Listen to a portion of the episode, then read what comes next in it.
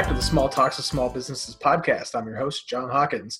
Each week, we talk to business owners about their business and more specifically, how their website can help their businesses grow. Uh, today, I'm joined by Richard Sheffield from Sheffield Spice and Tea Company. How's it going?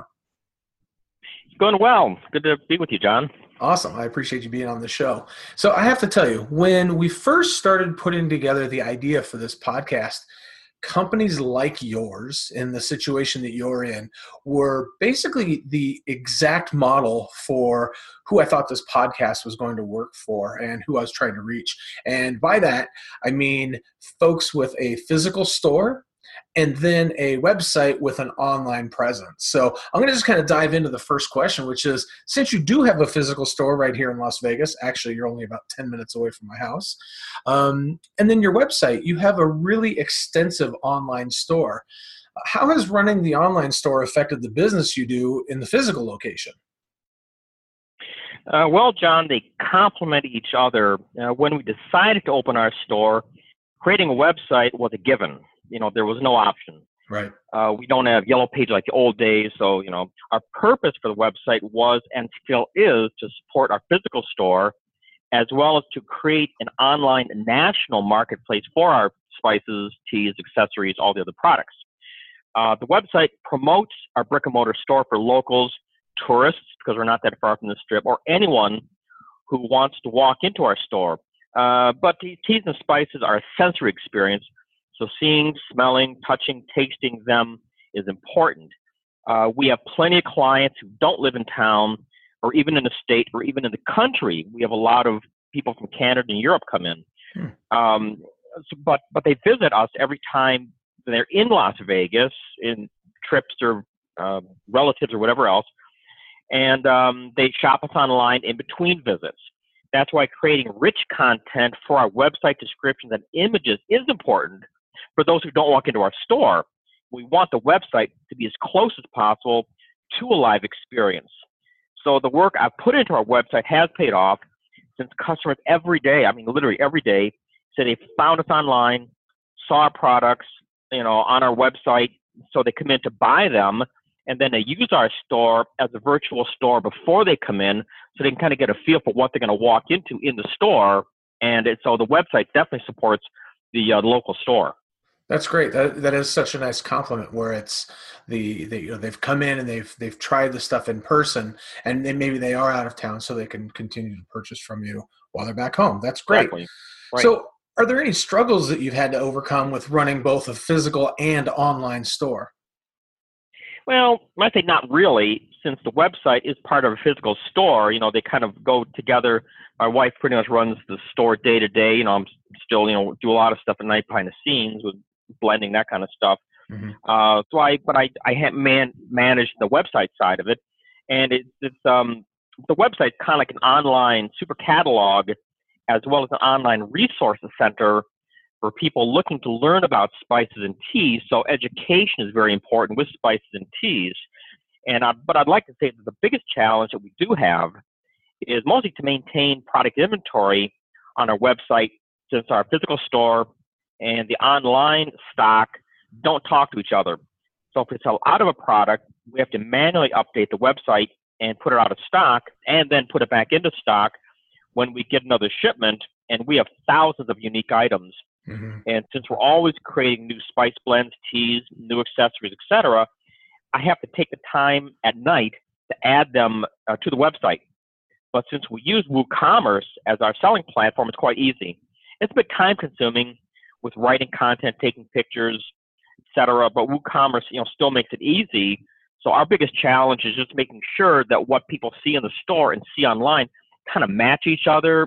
So yeah. that's you know that's just that's a challenge that um, you know a lot of these you know our business businesses our same situation face really. Yeah, no, absolutely. That's uh, it's it's definitely an issue that um, keep you busy. That's for sure. So I was noticing oh, yeah. on your website that uh, you guys have an online newsletter. Can you talk a little bit about how you use that for marketing for your business? Oh, sure. Yeah. That was something that we also had in mind from initially creating our business plan to stay in touch with our customers. Mm-hmm. I uh, they sign up for it in a store or on our website. We have a plug-in on the website. They can just sign up for automatically, subscribe, unsubscribe, whatever else. I mail it to our subscribers every Thursday night as a way to stay in touch, you know, with our clients, uh, to expand our reach, promote goodwill, pretty much get us in front of people, and hopefully they share it also. And we're grow- it grows every week. We've not had a week where we've not had growth. And also post the same information on Facebook because not everybody wants an email. Not everybody uses Facebook. Some use both. I post a dish on Facebook. Mm-hmm. So the email is very important. And um, the, newsletter highlights new spices, teas, accessories, new recipes, as well as sales and promotions. I kind of write it with a light feeling, not a heavy newsletter like some companies send out. And I tend to have a weekly theme. Like this week, it'll be um, the, the, beginning of spring. It may be holidays or something else. Mm-hmm. And we tie the promotion, we tie the products and the seasons together. And we also offer free spices and tea samples with a five dollar minimum purchase. That changes every every Friday, and I write write about that as well. And customers love it. They get a chance to see what's new, try new things, hear about things first before anybody else does. So it kind of like the newsletter promotes like a, a like a, a sense of belonging to this tight knit group. And might say, you know, the Sheffield family. Mm-hmm. So you know, it, it's very very important. It, it's definitely integral to our growth. That's great. That's I try to explain to as many people as possible that newsletters done properly are a huge, huge benefit. So I really appreciate you being on the show. We're getting ready to wrap up here. Do you have any advice for other small business owners like you who run an online store as an extension of their physical store?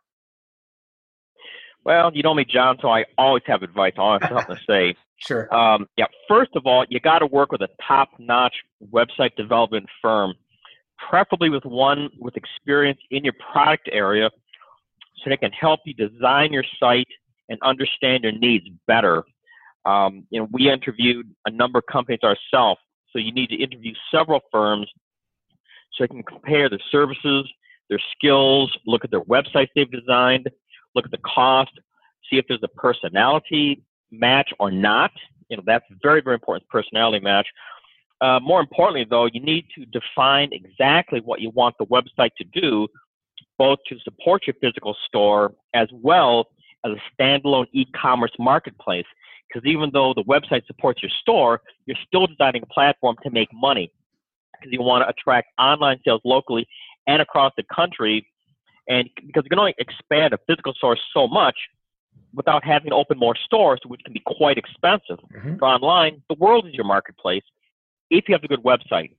So you have to have good SEO, the search engine optimization, good social media support, and if you have those, customers will find you through online searches and by using uh, you know your platforms right, which is why we attend and I attend a number of uh, meetup groups for the website development, for the WooCommerce side, for social media, um, for SEO, and there's others graphics and that. So you always are always learning because things are always changing. And finally, you know, a good website, you know, will create extra sales, you know, as the e-commerce platform mm-hmm. but only if you're willing to put in the time or pay a firm to help you with it. That's where either doing it yourself or having a good firm is so important. Then either way, you need a good website these days to grow, so you can be found locally, create awareness, uh, which will result in, in uh, more sales. It, it's that simple. The site feeds the store, the store feeds the site, and it, it's a complete package if done right. That's great. Great Great advice right there, Richard. I appreciate it. Thank you so much for being on the show.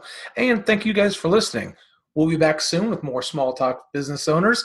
And if you know anybody who you think would be a great guest for the show, or if you'd like to be a guest yourself, reach out to us through our website at ewebscapes.com. Thank you.